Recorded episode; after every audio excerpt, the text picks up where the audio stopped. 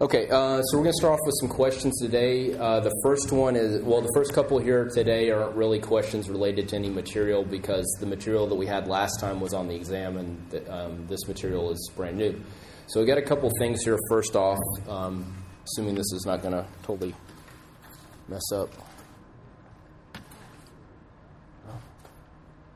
There we go. So, uh, the Health and Human Performance Department is actually, we're trying to do a little bit better job marketing ourselves. And in doing so, it was pretty much, uh, it's been noticed that we have no slogan or to promote ourselves. And uh, some of the marketing people and some other people in the department have come up with these four finalists as potential slogans that could be used to promote the department. And what we're doing right now is we're trying to solicit some feedback from students to see which of these might be most meaningful to you. So essentially, if you will just vote for whichever one you think that you like the best, that would be great.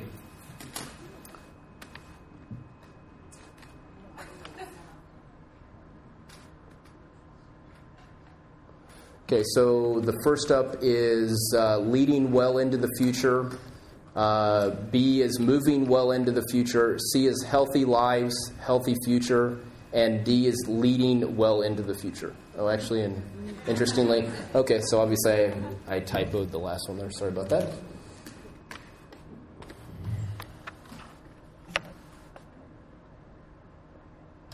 The uh, other exciting thing that I learned is the reason my laptop doesn't show on both screens is that the uh, video board is burned out. And uh, since it's not under warranty, it's actually cheaper to buy an entirely new laptop than it is to replace the video board. So it's it's uh, you know it's funny you think that well this is actually the most expensive laptop Dell makes and it was I think four thousand dollars and you would think for that kind of money it would last more than two years but uh, I guess that's what I get for thinking.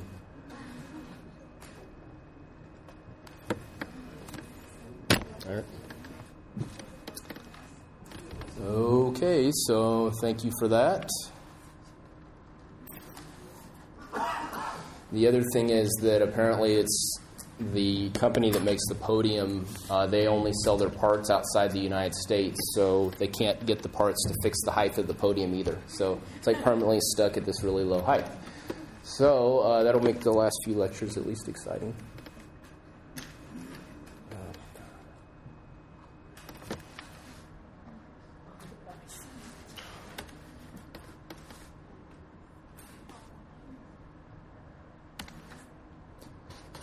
All right, so another very hard question. So, uh, in general, on exam two, since you haven't seen your grades, how do you think that you did relative to exam one?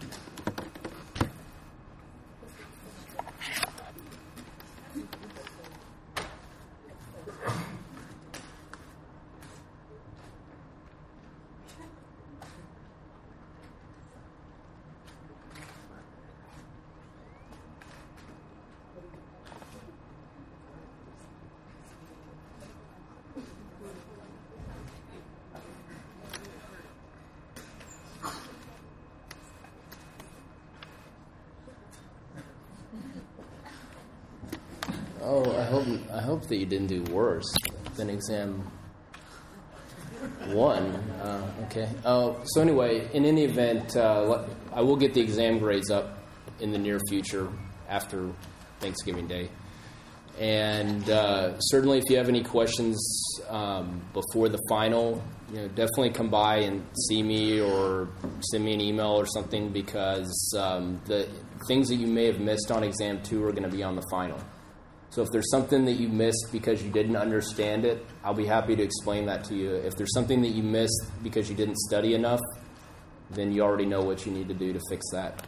Okay, so one more question just about some of this is related to the things that you have available to you on WebCT. All right, so uh, with uh, it, you know, in all seriousness, uh, there's there's actually a couple things that are coming up that I'm going to need for you guys to do. Um, one is the there's actually because for this course, there's two evaluations that you have to do. There is um, basically a distance learning evaluation, and then an evaluation or survey about the clickers.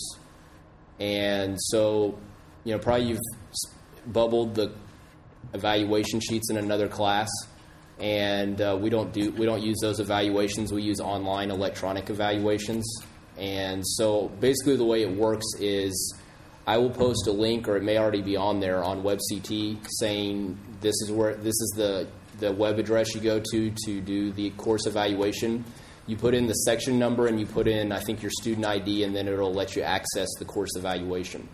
And it's going to ask you a lot of things about the course. Uh, I think there is some areas where you can actually type responses as well. And uh, I would definitely encourage you to provide as much information as you can on there. Uh, those surveys are very, very important to uh, to me in helping make this course better for students in the future. And if there's something, certainly a number of you said that there's some things that could be, could have been done better in the online part of the class. I would love to hear what your ideas are that could be used to make it better. If there's something that could be done to make it more efficient, I would love to hear about that because um, those are all things that uh, I can use to make this a better experience.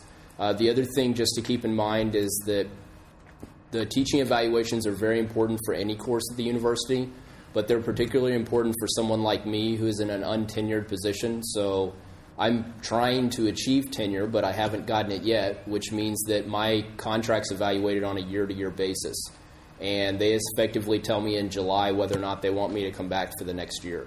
And uh, one of the things that goes into that decision is your responses to the teaching evaluations. So uh, I would hope that you would take those very seriously, and definitely if you have constructive feedback that you think would make the course better, then uh, definitely let me know that. I know there will be some of you that will probably put on the evaluations that the exams are too hard and things like that.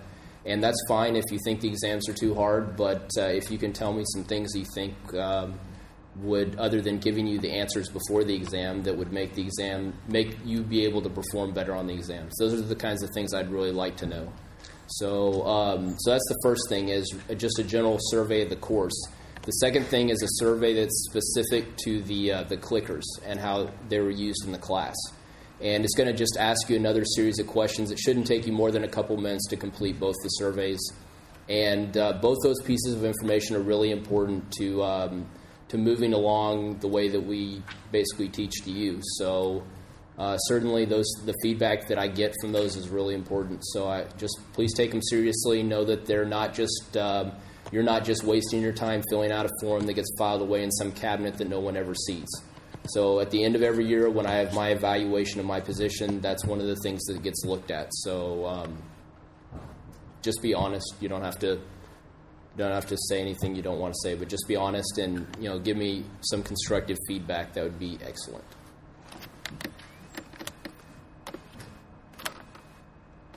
Okay, uh, with that said, uh, we'll get on to cardiovascular physiology here.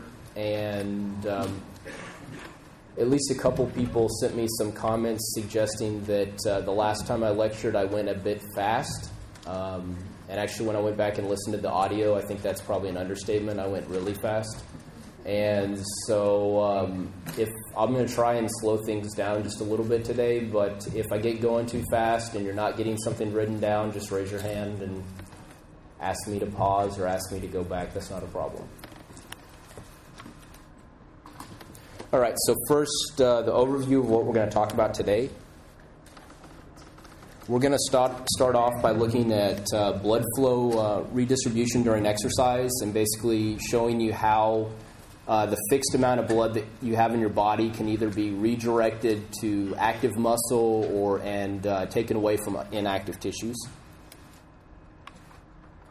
We're going to talk a little bit about hemodynamics and uh, what the importance of that is to how blood flows through the body. We are going to talk more about oxygen consumption, uh, VO2. Uh, I've mentioned VO2 a couple times during the semester, but uh, we're just going to look at it in more detail right now. Uh, we're going to talk specifically about its relationship to blood pressure and the AVO2 difference. We're going to re examine steady state responses to exercise. And uh, within that, we're going to talk about something that's called the double product of the heart. It's a measurement that can be used to determine how hard the heart is working. Uh, it's actually a, a, measurement that's used quite often in cardiac rehabilitation settings. And then also within steady state responses, we're going to look at the response to very long duration exercise. And finally, we'll wrap up talking about how the various uh, cardiovascular systems are controlled by the body. All right, so first up, um, the redistribution of blood flow during exercise.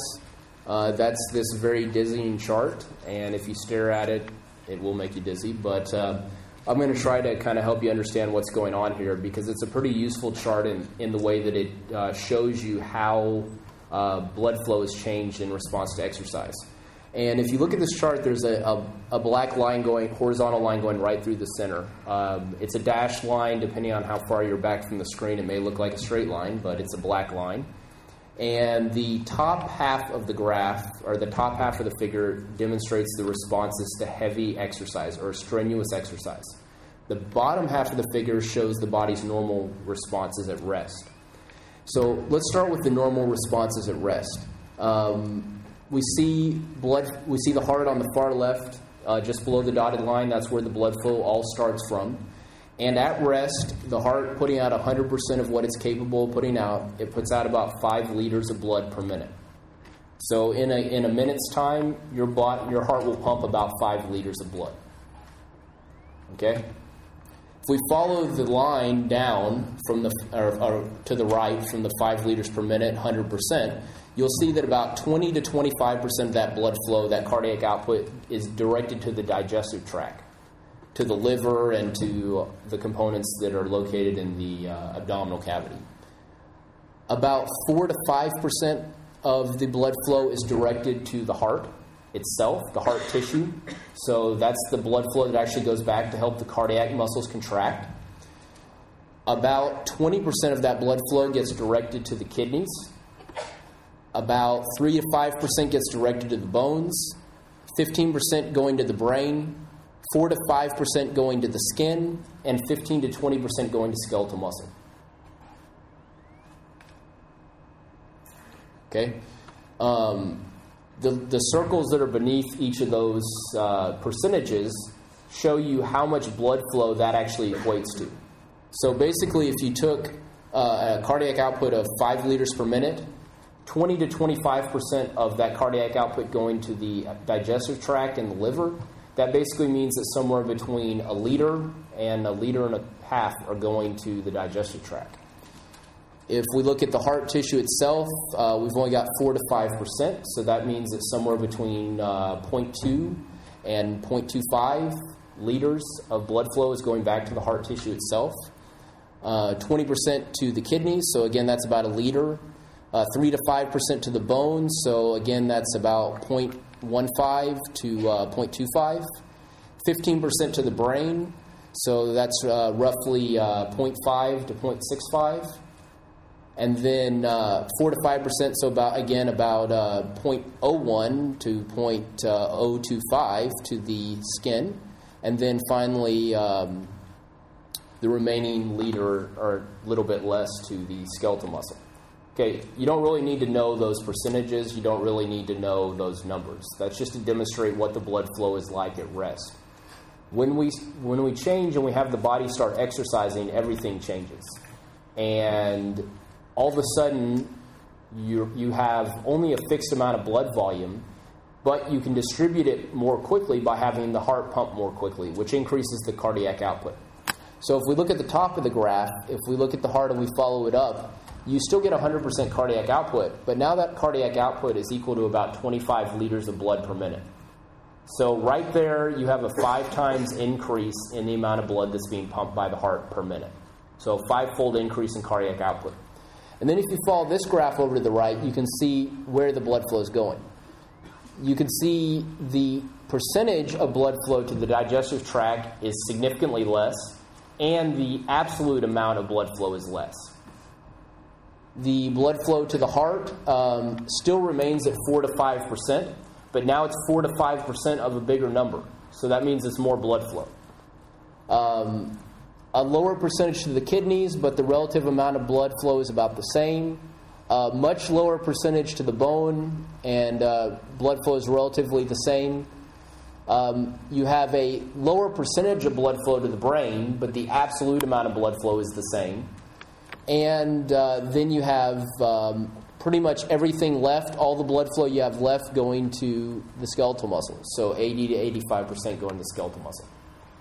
So, of that 25 liters per minute, the majority of that blood flow is going to active skeletal muscle, which is where you need it to be going because that's what's going to actually be working in this kind of exercise.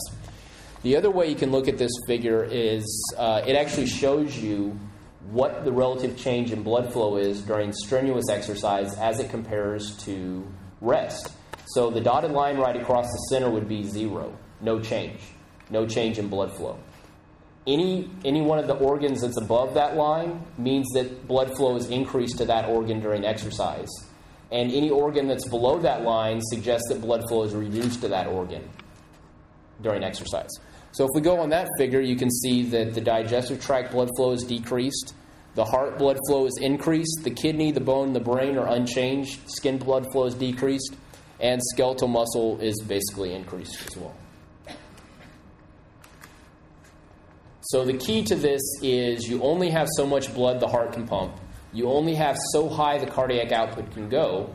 So effectively, what you have to do is you have to redirect the blood flow so that it only goes to the tissue that's active and does not go to the tissue that is inactive.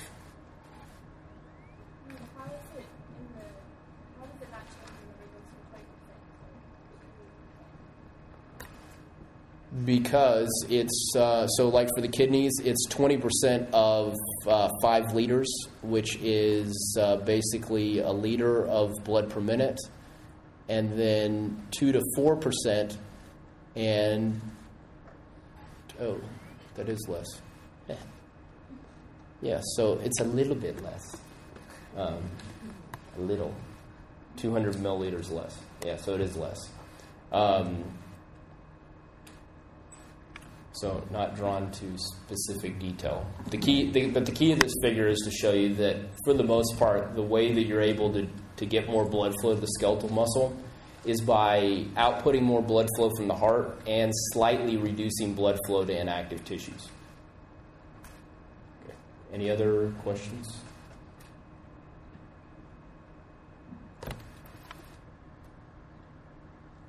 All right, so to look at this one more time. Uh, if we have a graph uh, with response on the y-axis and exercise intensity on the x-axis, keep in mind that 25 to 50 percent is low intensity exercise. 50 to 75 percent would be moderate intensity exercise. 75 to 100 percent would be strenuous exercise.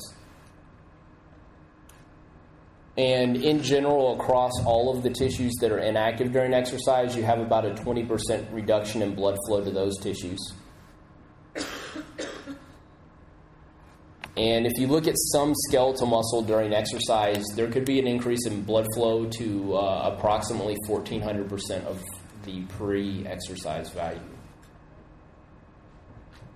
And for the most part, it's a linear relationship. So the harder that the mus- the harder the muscle is working, the more blood flows can be directed to it.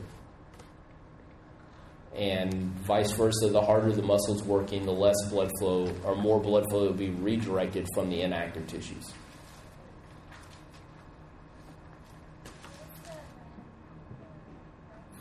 Says approximately 1400% of rest.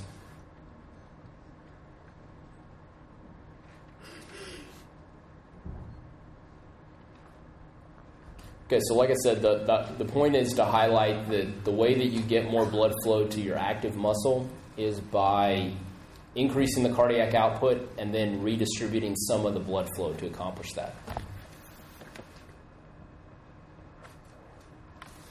So, how does the body know that the muscle is exercising?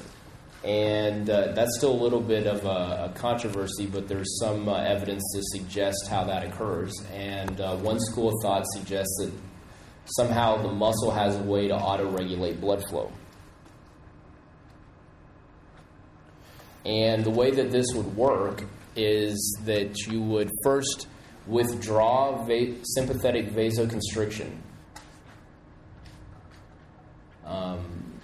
so we, we've just very briefly talked about, uh, in some of the online lectures, talked about the parasympathetic and the sympathetic nervous systems. Those are the autonomic branches of the nervous system, automatic control. And when we talked about those, um, one of the things I didn't talk about was how specifically they're activated during exercise.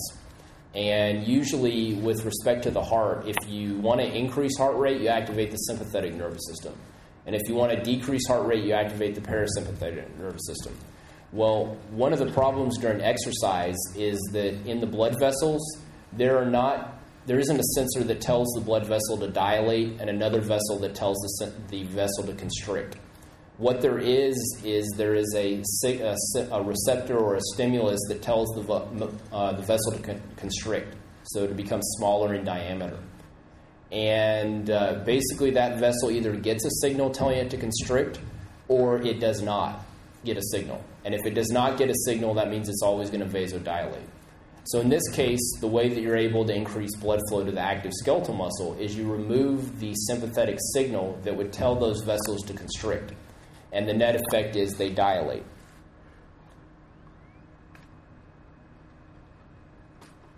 Once you have dilated the vessels that supply the skeletal muscle, blood flow will be increased to meet the metabolic demand. And so, for instance, the higher the exercise intensity, the, the more muscle that's involved, the more blood flow that will be redistributed to those active skeletal muscles. So, some of the key stimuli that dictate this response uh, hopefully shouldn't be very surprising. One of the primary signals is a reduction in O2 tension or O2 pressure or O2 concentration. So, anytime there's a reduction in oxygen content within the muscle, you get a reduction in, or you get an increase in skeletal muscle blood flow. A second factor is an increase in CO2 tension so, anytime there's an increased concentration of carbon dioxide in the muscle, there will be an increase in blood flow to that muscle. And finally, when there is a reduction in pH within the muscle, which is consistent with an accumulation of hydrogen ions, there will be an increased blood flow to the muscle. We'll, we'll talk about this a little bit more with respiratory physiology, but um, one thing that we know for sure is that if you're looking at an, a healthy individual exercising at sea level, it's very rare that oxygen's ever a limiting factor during performance. And usually, really, what the limiting factor ends up becoming is how quickly you can move carbon dioxide and hydrogen ions out of the muscle. A fourth signal which can contribute to um, an increase in muscle blood flow is a change in potassium concentration. So that's delta potassium concentration. So delta meaning change, change in potassium concentration. Okay, so obviously to maintain the resting membrane potential in the skeletal muscle, you have to have sodium and you have to have potassium. And if you start drastically changing sodium or potassium, it's going to affect the resting membrane potential, which in turn affects contractility of the skeletal muscle. And the body will detect those changes and it will immediately re- redirect blood flow to uh, account for those changes. A fifth factor contributing to uh, redirection of muscle blood flow is a change in adenosine concentration. And uh, as we've discussed before, the muscle cell has a uh, finite supply of adenosine, and it exists in essentially one of three forms. It exists as adenosine monophosphate, adenosine diphosphate, or adenosine triphosphate. And effectively, if something happened and you started to lose adenosine, that would effectively mean the muscle cells losing the ability to make ATP which is not a good thing, and uh, the muscle blood flow will be uh, increased to account for that. A sixth factor contributing to this is um, a, uh, a change in nitric oxide concentration. And basically, nitro- nitric oxide is a second messen- secondary messenger that influences uh, vasoconstriction and vasodilation and uh, basically, if you um, if you alter that concentration, you're going to alter blood flow. Um, ironically, all the nice all the dr- all the drugs that if you watch sporting events, that's when they advertise them is all the erectile dysfunction drugs that you could ever want. They uh, that's how they work is by mediating nitric oxide. Uh, the reason that um, that's kind of interesting is because there's a paper. It was in the I think it was. I remember where I read it, but there's a paper published about two years ago suggesting that uh, those drugs may have performance benefits beyond athletic performance benefits. Um, so one thing, though, the World Anti-Doping Agency is looking at right now is whether or not uh, there's some validity to those uh, studies and whether or not that needs to be on the banned list as well for athletes. Okay, uh, so that's a little bit about how we actually redistribute blood flow. So a little bit more about um, things about the blood that change, and that relates to hemodynamics. And hemodynamics is the study of the interrelationship between blood pressure, blood resistance, and flow. And there's a pretty fine line between uh, blood pressure and resistance to blood flow and actual blood flow that you get. And uh, there's you know, there's a number of effects. Uh, a common effect if you lived at an alti- at a high altitude and then you you came back to a sea level, if you measured someone's blood from that situation, they would tend to have uh, a lot of red blood cells in their blood, and their blood would be very concentrated. And when the more concentrated the blood is, the more difficult it is for the heart to pump it. Uh, normally, the blood's a nice liquid consistency, and if you dramatically increase the red blood cell concentration, you can make it uh, really thick. And the thicker the blood is, there's a couple things. The harder it is for the heart to pump that blood, it means it has to work a lot harder. And uh, it doesn't flow as well, it doesn't flow as quickly. So there's a fine line and a fine concentration between having enough red blood cells to be effective and having enough red blood cells to compromise circulation. And one of the big problems, at least with, uh, there's lots of strategies endurance athletes use to try and boost performance, but uh, blood doping was used initially, and then uh, there's more complex ways of doing it now. But uh, with blood doping, basically what you would do is you would go in a couple months before your event. You would have them take out a liter to a liter and a half of uh, plasma of, uh, of blood. You would isolate the red cells out of it, freeze those, and then come back right before your event and inject those into the bloodstream. And so you're not changing your blood volume. All you're doing is dramatically increasing the number of red blood cells you have, which means the blood can carry more oxygen. The drawback to that is that uh, it also makes the blood thicker, uh, which makes it harder for the heart to pump it, and you're more likely to have uh, some sort of cardiovascular event from it. Also, a lot of people have tried to abuse. Uh, there's there's lots of drugs on the market, lots of, far, of prescription drugs that are used to boost red blood cell performance uh, production. They're mostly used for cancer patients because in different types of cancer, uh, chemotherapy or radiation therapy, it does influence the bone's ability to make red blood cells. So there's some drugs on the market like erythropoietin that are used at, at pharmacological doses to elicit uh, a positive increase in red blood cell production. And then what uh, athletes do is they somehow get a hold of that prescription ju- drug and they take it at like 1,400 times the recommended dosage and in doing that, they get the same effective blood doping. It's just uh, they're not ever having to take any blood cells out. They just are getting a whole lot more blood cells being pushed out of their body. So certainly, when you look at you know, and again, that has some very real consequences for the heart, and then it does have some obvious performance benefits that could give somebody an edge, which is why those substances were banned. Yeah. What type of athlete would uh, uh, endurance athlete. So um, basically, in an elite level endurance athlete, one of the things that does limit performance is how much oxygen you can deliver to the muscle. And the more oxygen you can deliver, the, the greater your capability to produce ATP with the aerobic energy systems would be, which basically has all kinds of implications for the, the positioning of the lactate threshold in particular, meaning they can basically exercise for a longer period of time using their aerobic systems only, which means they would essentially be able to run or race an event faster. Um, but there are, like I said, there are very real consequences that it has for the cardiovascular system, and there's a lot of events that have been documented in individuals that, that do those types of things that uh, there's very real damage being done to the heart.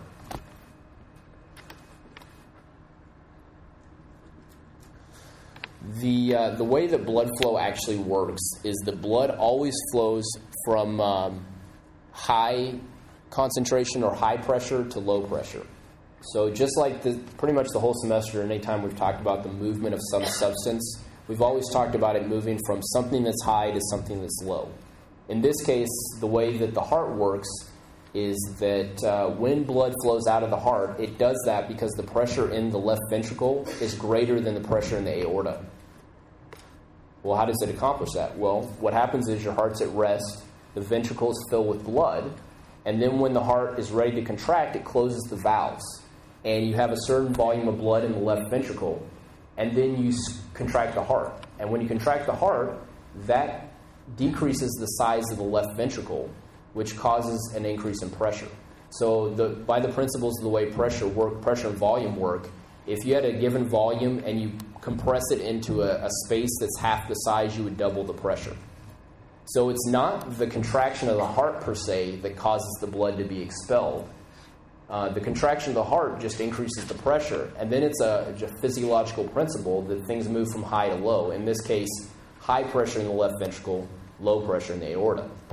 Uh, one major concern that a lot of people have uh, when you look at disease states is normally the pressure in the aorta is at rest is somewhere around 80 millimeters of mercury. Okay, so if you do your blood pressure systolic over diastolic, the diastolic blood pressure is the pressure essentially in the arteries when the heart is relaxed. That value is the value that the heart has to work over in order to pump blood. So normally, the, the, there's different numbers. We'll look at some of them a little later on, but you could increase the pressure in the left ventricle, say to around 100, 130, 140 millimeters of mercury, and basically blood will flow from the heart until the pressures are equal. So when the pressure in the left ventricle and the pressure in the aorta are equal, blood flow stops. And uh, in a healthy heart, the blood the heart doesn't have to work very hard to do that because the pressure in the aorta is relatively low compared to the ventricle. But if you, if you look at somebody who has cardiovascular disease, one of the most obvious signs of it is there is an elevation of systolic blood pressure.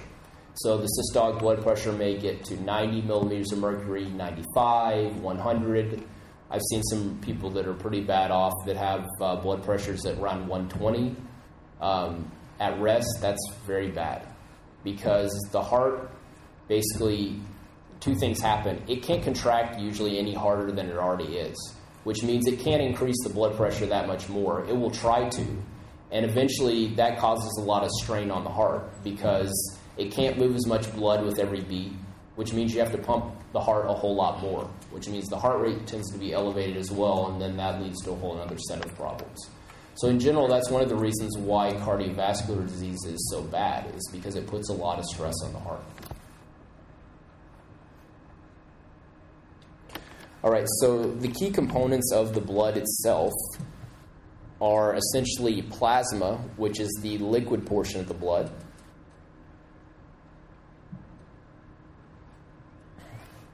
And in the liquid portion is where you find dissolved uh, all the different types of ions, so sodium, potassium, chloride. Uh, you also find uh, your hormones dissolved there, some proteins, and other nutrients like glucose or fatty acids or uh, any other types of things that would float that the body would use. The other part of the blood, sorry about the red, is uh, the cells so the cells that are located in the blood. And primarily, this is the red blood cells, which are the oxygen carrying cells.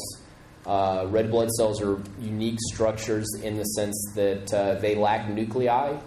They have no nucleus, which means that uh, they have no capacity to divide. So once they're terminally differentiated into red blood cells, they serve their life expectancy, which is a few days, and then they die. Uh, the other thing that's unique about red blood cells is they don't have mitochondria.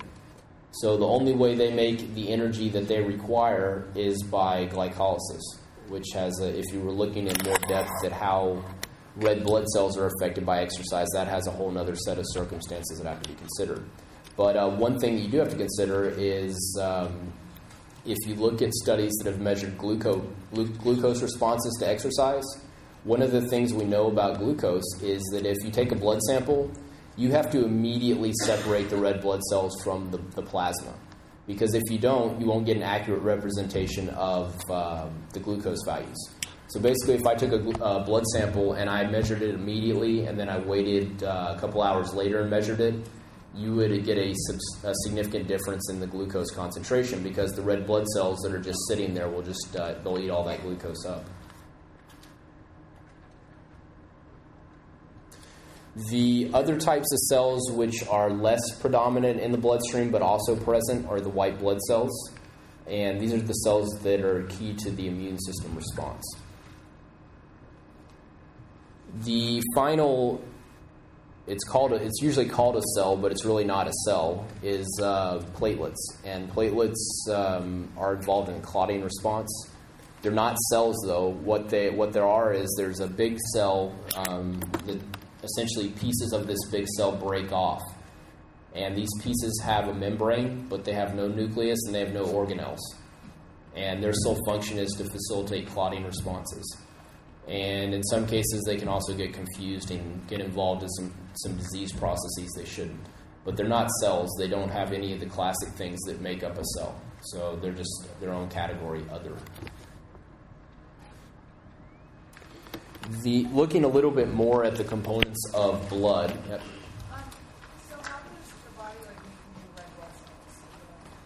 You have stem cells in your bone. Um, so the white blood cells, the red blood cells, and the platelets, they all come from stem cells in the blood. And then they're differentiated into their various, what they'll end up becoming. Um, so, and then all the, all the cells of the immune system, they all have different names based on where they actually uh, mature. Um, probably everyone's heard of T, T cells. T cells are important to lots of different parts of your immune response. They're called T cells because they, mat- they mature in the thymus gland.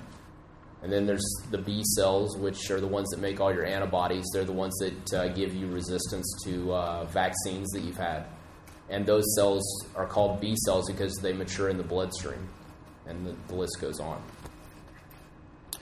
Okay, so the hematocrit is one another way that you can look at the, uh, the at blood, and uh, blood is basically a suspension. It's a, uh, it's so it's it's uh, a suspension that if you let it sit out long enough, it will separate into the cells and the plasma. And if you were to do that, uh, you could make some different type of measurements. The first thing that you could measure is what we refer to as the total volume. And there's a couple different ways. Uh, if we just get a blood sample, we could, using a calculation, estimate about what your blood volume is. But there are some ways that you can directly estimate blood volume that actually work really well. Uh, one, one technique is something called uh, the Evans blue dye test. And in the Evans blue dye test, uh, I don't even know who Evan was. I suspect the person who developed this blue dye, but uh, basically looks like blue food coloring that um, doesn't it obviously won't poison you. But what you do is you can mix this dye up in the laboratory, and you can mix it so it has a known concentration of blue dye in it. And known concentration translates to how dark the dye the dye actually looks. The darker the dye, the more the dye molecules that are in there. And if you know the volume of the blue dye that you have, and you know the concentration of the blue dye that you have, you can then take that dye and inject it in the bloodstream have the person walk around for a little while, take a blood sample, and measure the concentration of the blue dye that's in the bloodstream. And once you know the two things that you started with and the concentration of blue dye in the bloodstream, you can calculate the blood volume. And that's a pretty straightforward calculation that's used in lots of uh, different uh, laboratory settings. So that's one way you can directly measure it. Um, Another way that you can directly measure it that's a lot more uh, invasive is you can actually uh, hook the individual up to a dialysis machine, and you can use that machine to, to tell you the actual blood volume the individual has. The, uh, the second thing that we can get from the hematocrit is the plasma volume. The third is the packed cell volume. And keep in mind that the packed cell volume will include the red blood cells, the white blood cells, and the platelets. This is a picture of what a blood sample would essentially look like if we took this blood sample and we went to the laboratory and we centrifuged it. And if we centrifuged it, you would basically get this yellow straw colored portion, which is the plasma. You would see a little white interface at the level of the red blood cells. That's the white blood cells. And then you would see your red blood cell pellet the the thing in, in doing research with lots of different people over the years with lots of different uh, levels of disease status, I can tell you that people that are healthy, when you take their blood, their their plasma or serum is really.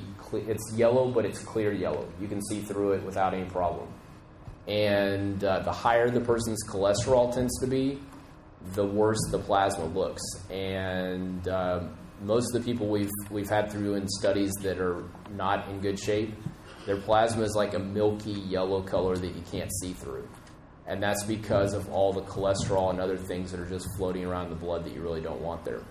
But in this instance, uh, what we would usually do if we wanted to make some measurements on this, you just use a ruler. Measure the total distance of the whole fluid from the top to the bottom. You can then measure the distance of the red cell pellet. You can divide that by the total distance and that tells you the percentage of uh, red cells that you have, or the hematocrit. And the hematocrit's a really useful measurement, especially during exercise, because one thing that we know is that the absolute number of red cells that you have it, during exercise really isn't going to change.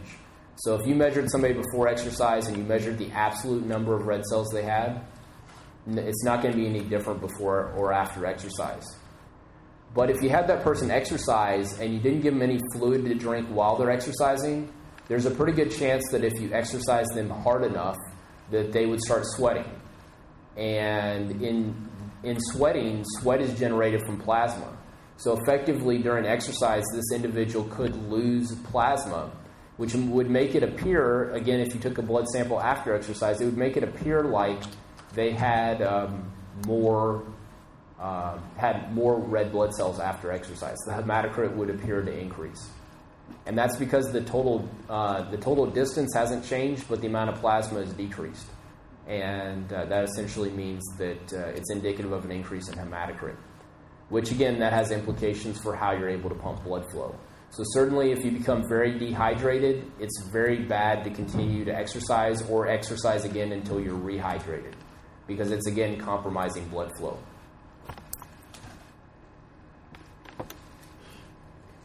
All right, uh, so that's a little bit about hematocrit, looking at the oxygen consumption response a bit more. And we've talked about oxygen consumption a lot uh, to date. Um, hopefully, this, uh, this statement's um, obvious and clear to everyone is that exercise increases the muscle's demand for oxygen.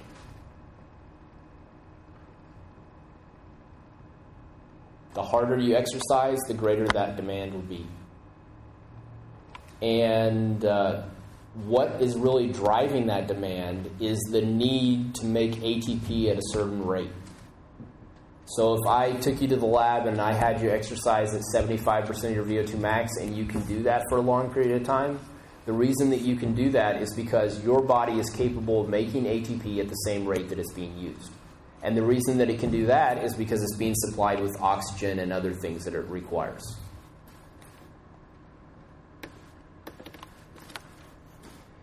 The, uh, the VO2 can be calculated, uh, well, in the laboratory, one of the ways that we calculate it is using a metabolic cart, which measures gas concentrations and gives us a number.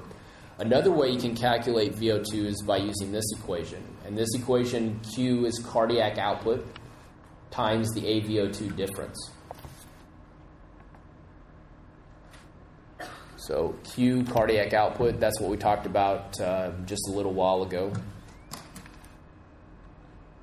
And cardiac output is essentially uh, calculated by two things it's calculated by the heart rate and the stroke volume. And during exercise, one of the reasons that cardiac output increases is because you have an increase in heart rate and stroke volume. Now, one of these is more important to the overall change in cardiac output, and we'll look at we'll look at a graph that will demonstrate that in just a moment. So cardiac output, that's the amount of blood that's being pumped per minute. Heart rate is the number of beats per minute. Stroke volume is the volume of blood per beat. And when you multiply those out, uh, essentially beats cancel out, and you're left with liters of blood per minute.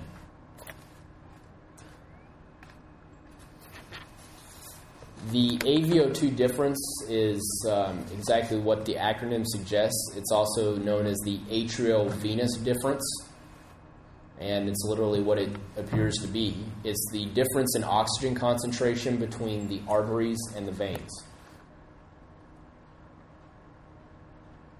So essentially, if you took the and you knew the arterial um, concentration of oxygen and you knew the venous concentration of oxygen, you could subtract the venous concentration from the arterial concentration.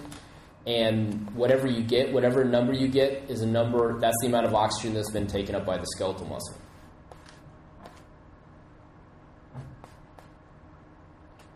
And uh, there's lots of uh, really exotic ways you can uh, document this during exercise. I remember a couple of years ago, um, I, had a, I have a friend that works at a muscle research lab in Copenhagen, Germany, and he sh- came and presented some data, and he was sh- talking about atrial venous differences during exercise. And I was, and he was, they did lower leg exercise, and I was curious. Uh, I said, so how exactly do you measure? I mean, I know how you measure oxygen concentration in the blood, but how do you measure it in the arterial blood and the venous blood during exercise? He goes, Well, it's actually a pretty straightforward procedure. We, uh, we just put a catheter into the arterial vein, uh, the femoral vein, and the femoral artery. And we measure the blood going into the leg and the blood coming out of the leg. And I said, Ah, that kind of sounds painful. And he says, Well, yeah, the, the, the femoral vein is pretty easy to get to because it's a surface vein, it's on the inside of the leg. But the arterial vein, the, excuse me, the femoral artery is right next to the femur. Uh, it's deep. It's really deep down. And the only way you can usually get it with a catheter is you have to use a very long needle, and uh, you have to get, put the needle in just the right place. He had some videos showing the, how to position it, but you essentially have to.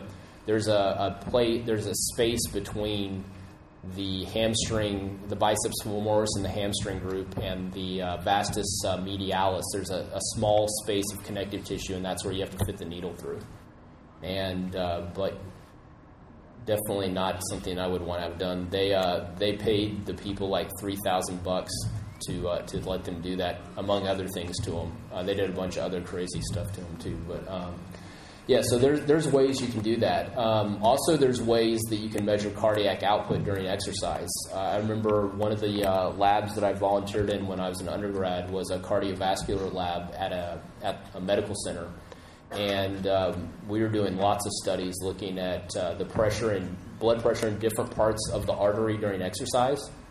And when they were describing it to me, you know, I was like, "Oh, okay, yeah, you're going to measure blood pressure in the aorta and the the uh, the vena cava, and you're going to measure it uh, a little bit further down the aorta in different locations." And then I got to thinking about it, and I was wondering how you do that because you can't just like put a blood pressure cuff around that.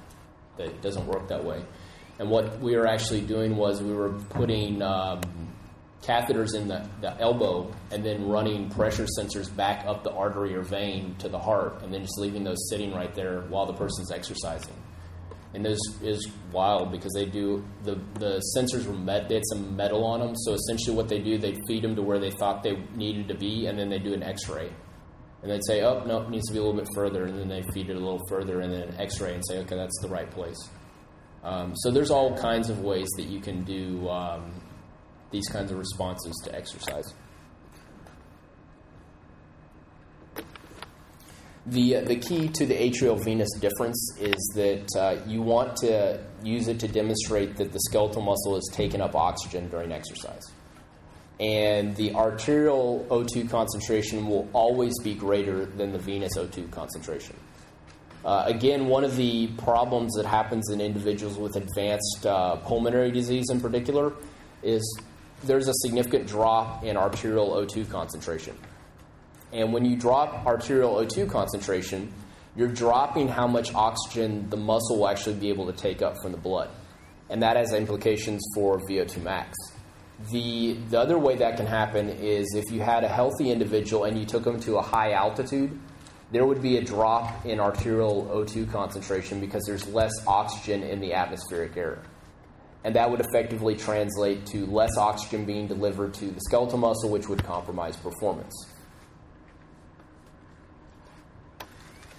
So, this graph is meant to demonstrate uh, blood pressure responses to different intensities of exercise, uh, the same continuum on the x axis here. And this is increasing levels of blood pressure on the y axis. And if you look at the diastolic blood pressure, so this is the blood pressure in the heart, or the blood pressure in the arteries when the heart is relaxed, this value really doesn't tend to increase much during exercise. Normal resting values are around 80 millimeters of mercury, and it may increase to around 82 millimeters of mercury with max exercise. And the key is that you don't want this value to increase very much because if it increased a lot, it would change how much blood the heart's able to pump when it beats. The flip side to this would be if you looked at systolic blood pressure. So, systolic blood pressure is the pressure in the artery when the heart is contracting. And at rest, the systolic blood pressure is around 120 millimeters of mercury. And with max exercise, it could increase in excess of 180 millimeters of mercury. So, a pretty substantial increase in systolic blood pressure. The final line that we can put on here is something called mean arterial pressure. And mean arterial pressure is essentially the average pressure in the arteries uh, at different uh, different intervals. So in this case, at rest, the MAP is around 80, and the MAP can in- increase to an excess of 100 with maximal exercise. So some people suggest that the uh, the MAP is actually a more uh, efficient way to look at blood pressure because um, the reality is that uh, there's different periods of time when different parts of the heart's contraction contribute more or less to blood pressure, and uh, that's effectively accounted for in the formula that's used to calculate the mean arterial pressure. But the bottom line is with any any value that takes into account the pressure in the arteries when the heart is contracting, that will increase in response to exercise. This graph is meant to show the relationship between exercise intensity and other factors which influence the heart. And as I indicated just a minute ago, cardiac output is equal to heart rate times stroke volume. And again, these are if you wanted to know the cardiac output uh, or you wanted to know any of these components to calculate the cardiac output, that can be done relatively easy. And uh, one of the most common techniques that's used to calculate cardiac output is something that's called uh, CO2 rebreathing or acetylene rebreathing. And it works really similar to um, how I described the blue dye test. Uh, basically, what you would do is you would go in the lab, you would make, uh, if you're doing CO2 rebreathing, you'd make a, a, bag, and the bags that we use are essentially atmospheric balloons. Make a giant bag of um, uh, gas which has a known amount of carbon dioxide in it, and then you basically have the person uh, breathe, inhale, and exhale into that bag for a, a fixed period of time, and then you measure the concentration of gas in that, that air that's still in the bag. And there will be a difference between um, what you started with and what you actually have, and then you can use that to calculate how much blood flow you have. Uh, the other way to do that would be to use acetylene rebreathing, and it works the same way, except you mix a gas which has a known concentration of acetylene in it. And yes, that's the same acetylene that welders use, but it's in low concentrations effective for this, this purpose because the body can't really take it up. The, uh, the other thing that you could do is heart rate's really easy to measure. So you can measure heart rate by telemetry or you can measure it by EKG. So you can easily measure heart rate that way. So if you only knew stroke volume, you could calculate cardiac output. So one way that you can calculate stroke volume is to actually use do- Doppler ultrasound. So you can uh, use an ultrasound probe. You can put it right over the um, the aorta, and you can measure how much blood's being pumped per beat. So, when you look at heart rate responses to exercise, effectively what you see is that at rest, the resting heart rate is around 75 beats per minute. Uh, in general, the more trained you are, the lower your heart rate will be. Um, that's that response is something that's called uh, an increase in uh, vagal tone. The uh, right vagus nerve is the nerve which supplies the parasympathetic nervous system to the heart, and in a trained person, that part of the nervous system is activated at rest, causing the heart rate to be less. And um, we, uh, just in our experience with some of the athletes we've worked with, we've seen some very, very low heart rates. Um, I think the lowest heart rate I've seen from uh, this really, well trained. Um, so I think it was a yeah, it was it was a female triathlete. Her heart rate was about 19 beats per minute at rest, um, which is just I mean that's consistent with uh, some massive adaptation within the uh, the nervous control systems. So anyway, with maximal exercise, the heart rate could rise in excess of 190 beats per minute. Uh, you can get a very, very rough indication as to what an individual's maximum heart rate would be by taking 220, 220 and subtracting their age. But I would suggest that that's a very rough estimation because um, in really, really well trained individuals, it's pretty common that they can far exceed their age predicted max heart rate. And so, if you truly want to know max heart rate, the way that you do that is you do a maximal exercise test, meaning that you put the person on the bike and you incrementally increase the workload till they absolutely say they cannot go anymore and they need to stop. And that would be their maximal heart rate. Stroke volume responds to exercise a little bit differently. And at rest, the stroke volume is around 80 mils of blood per beat and somewhere around 50% of, uh, if you're exercising around 50% of maximal effort, that's about where stroke volume plateaus. And at that point, uh, effectively, the stroke volume is somewhere around 110 milliliters per beat. And the reason that that occurs is because there is a trade off between the heart rate and the stroke volume. And effectively, the faster the heart contracts, the less time it has to fill with blood, and the less blood it can pump per beat. And so when you look at cardiac output, while both these factors allow you to calculate what the cardiac output is, and they both contribute to cardiac output, the most important factor affecting cardiac output during exercise is an increase in heart rate. So if we put cardiac output on this graph, you can see that at rest the cardiac output is around 5 liters per minute. And with maximal exercise, that cardiac output can exceed 20 liters per minute. And you'll see that it has a, a biphasic response. So initially, it increases pretty rapidly to around 50% of VO2 max. And that increase is being driven by increases in stroke volume and increases in heart rate. And then after 50% of the VO2 max, it slows down. It still increases, but the increase isn't as rapid. And that's occurring because stroke volume is plateaued and heart rate is continuing to increase.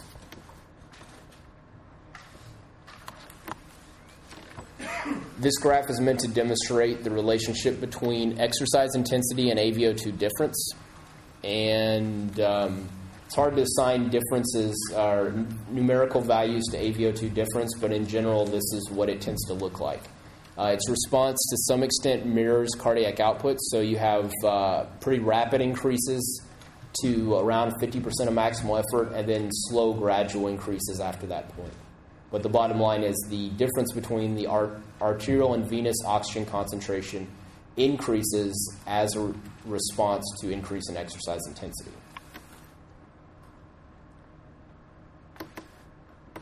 If we look at the steady state responses a little bit more that we've talked about previously, on the y axis we have response, on the x axis exercise duration, we have an individual starting at rest.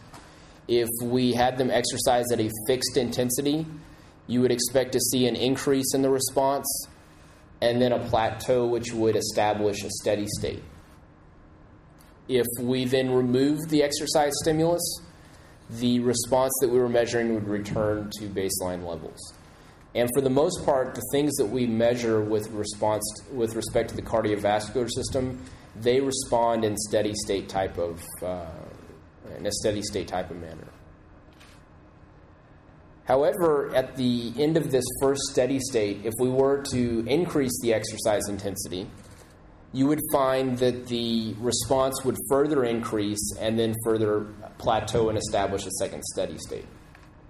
And it's because these responses have a steady state uh, to them, is the reason that you can do incremental exercise testing. So, some of the things that we've talked about today is that have steady state responses is heart rate, cardiac output, stroke volume, and blood pressure. And it's kind of uh, stroke volume has a steady state response, but it will only really be observed up until about 50% of VO2 max. And then above that, if you increase the exercise intensity, you're not going to get a further increase in stroke volume. The double product of the heart is a measurement that can be used to rate the stress or metabolic demand that's being placed on the heart. The way that you calculate the double product is by taking the heart rate and multiplying it by the systolic blood pressure. And so high heart rates put stress on the heart, higher systolic blood pressures also put stress on the heart. And in a normal resting individual, so it says resting, the heart rate of about 75 millimeters of mercury, or excuse me, 75 beats per minute, and a blood pressure of around 120 millimeters of mercury translates to a double product value of around 9,000.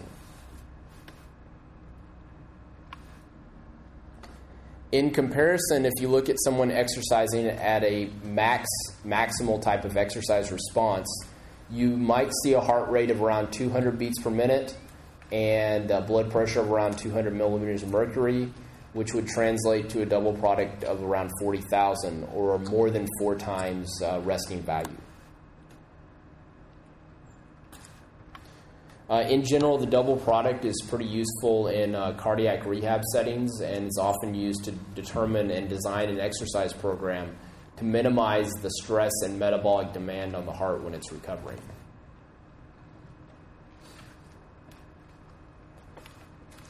All right, so uh, looking at the long duration exercise response a little bit more. And uh, what we're going to be looking at is exercise which is at a fixed intensity, so 60, somewhere and typically somewhere between 65 to 85 percent of maximal effort. And uh, long duration we're defining as something longer than 60 minutes.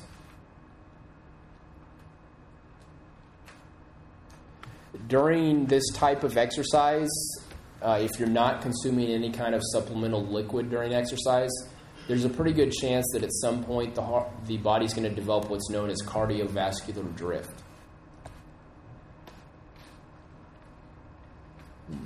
I got to quit using red. Um, and in cardiovascular drift, uh, these are what the key responses are. The key response is that despite the fact that it's fixed intensity, steady state exercise, you suddenly have an increase in heart rate. That is also coupled with a uh, reduction or further reduction in stroke volume. And the net effect is that cardiac output is uh, maintained at relatively the same level.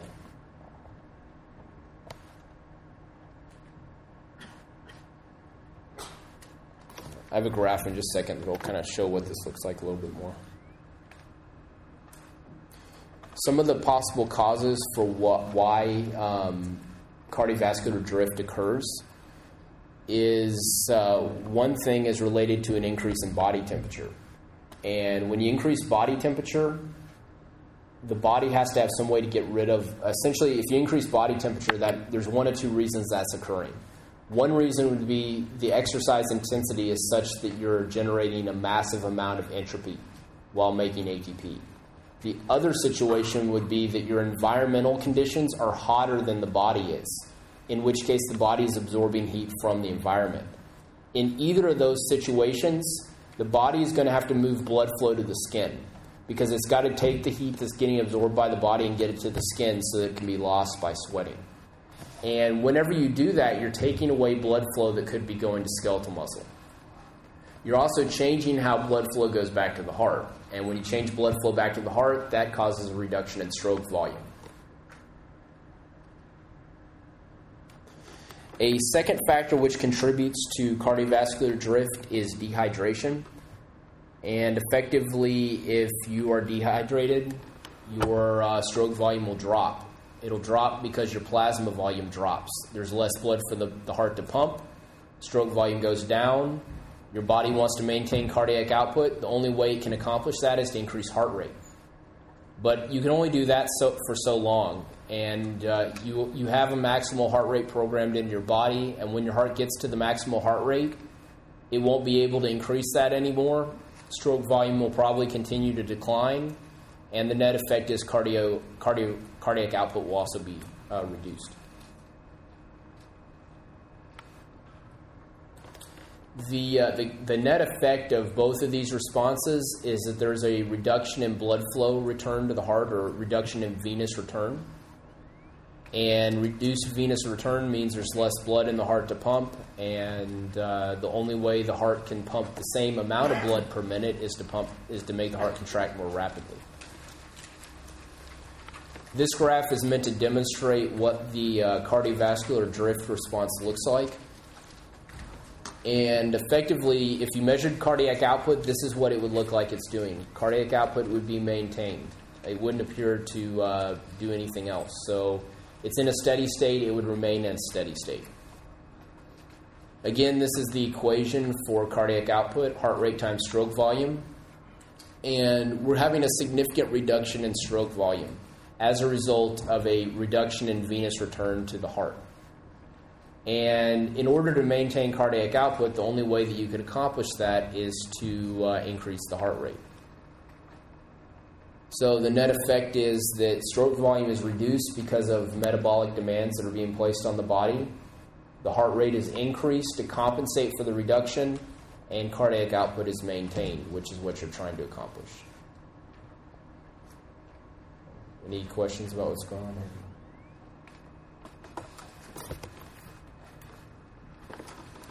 Okay, so just to summarize some of the exercise responses we've looked at. If you remove vagus stimulation of the, uh, the heart, which is part of the parasympathetic nervous system, that's the first step. The second step is to activate um, the sympathetic nervous system and that's done by a series of nerves called the cardiac accelerator nerves or neurons. And these activate the uh, conducting system within the heart, which affects heart rate. And they also uh, interact with all the heart tissue, which influences how hard the heart is able to contract. You also have some changes in blood flow, which we talked about. So, um, the, essentially the redistribution of blood flow from inactive tissues to active tissues.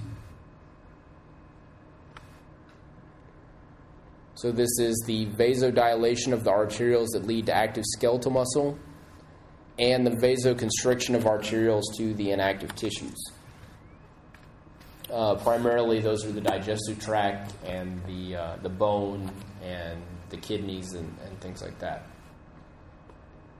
Uh, it's one of the one of the kind of unintended consequences of the reduction in blood flow to the skeletal or to the digestive tract is that if you eat a really heavy meal while you're exercising, it's very hard for the, the body to digest that. So if you look at most uh, sports drinks and things like that on the market that are actually designed to drink during exercise, they're designed to carry a very minimal uh, carbohydrate content to them so that it's not a distress on the, the body.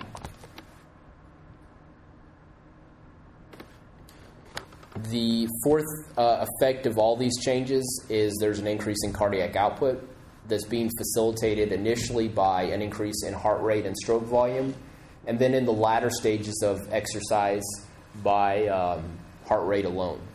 And as I said a, a, couple times now, heart rate is the key contributor to cardi- cardiac output changes during exercise. A fifth effect, and essentially the, the key outcome that you're trying to get to, is the increase of blood flow to active tissues. So you redirect what you have and um, you pump what you have more effectively. So, how exactly do we go about controlling all these responses?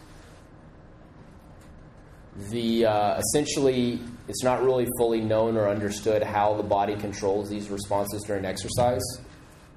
Um, the general theory that's usually uh, subscribed to is something that's called the exercise pressor reflex. And under the exercise pressor reflex, you have either muscle mechanoreceptors, so these are either the Golgi uh, tendon organ or the muscle spindle, and you have uh, chemoreceptors, which are essentially detecting potassium concentration, acid or lactic acid concentration, ADP, AMP, etc. A combination of these sensors detect muscle action. Once muscle action is detected, the brain is informed of that muscle action. So the red says brain. And the brain will then adjust the output of the cardiovascular control center, which is located in the medulla.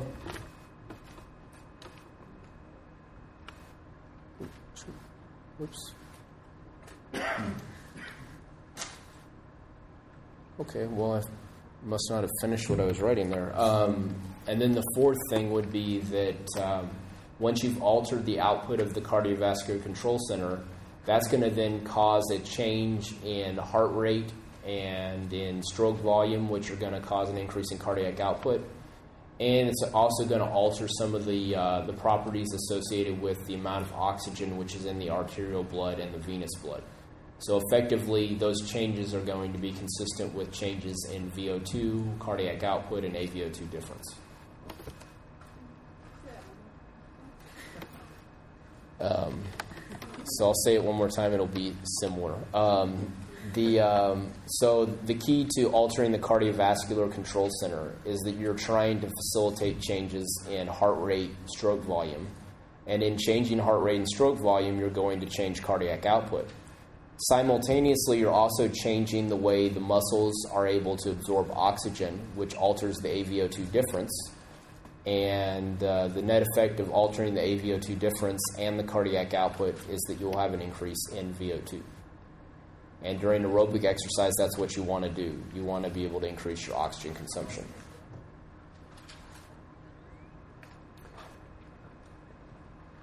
All right, so just some key things to keep in mind as you kind of prepare to hopefully learn this information is that exercises increase or exercise increases um, the demand of blood by active skeletal muscle.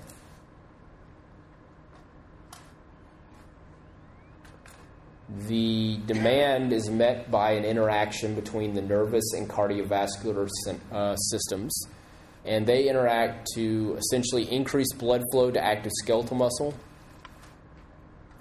to decrease blood flow to inactive tissues, and also the exercise intensity or how hard you're working, how hard the exercise is, influences the magnitude of the response.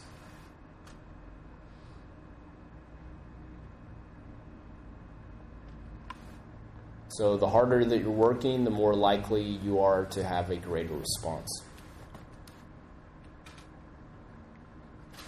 And finally, why most of these responses adhere to the steady state principle, uh, specifically with stroke volume and cardiac output and heart rate, those can be subject to the effects of cardiovascular drift during very long duration activity.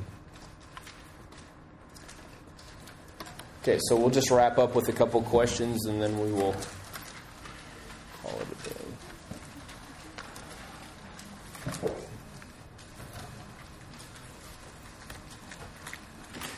Okay, so first up, uh, during exercise, blood flow increases to which of the following tissues?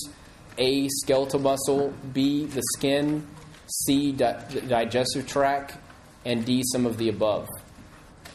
So when you respond to this question, think about um, well the gra- the figure I showed at the very beginning, but also think about um, where the blood flow may need to go in a, a long duration exercise type of response.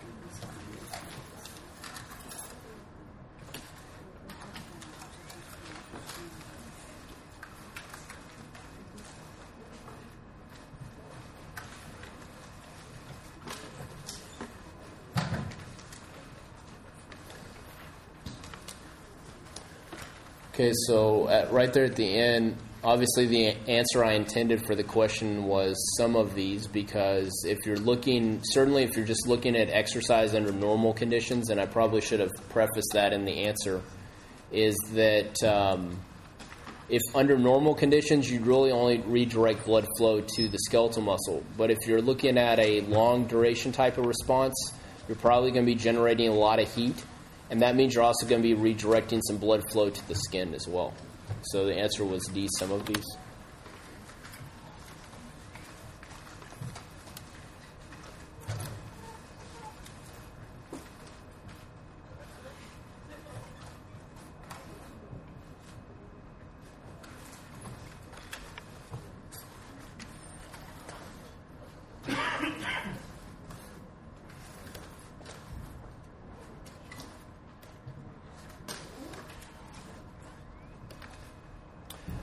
Which of the which factor or factors has the largest contribution to an increase in cardiac output during exercise? A. Stroke volume. B. Heart rate. C. Both A and B. Emphasis on the largest contribution.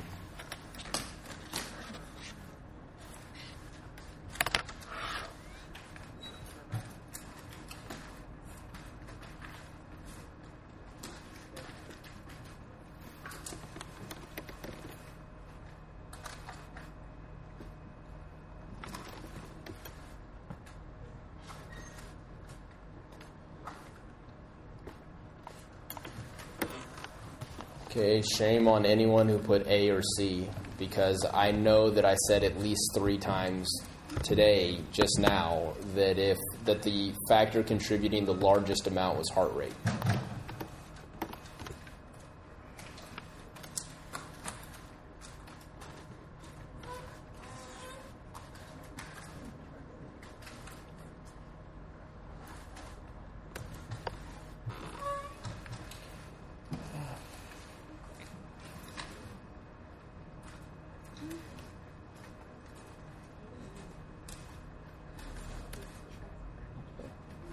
All right, so that is it. Uh, next time, respiratory physiology.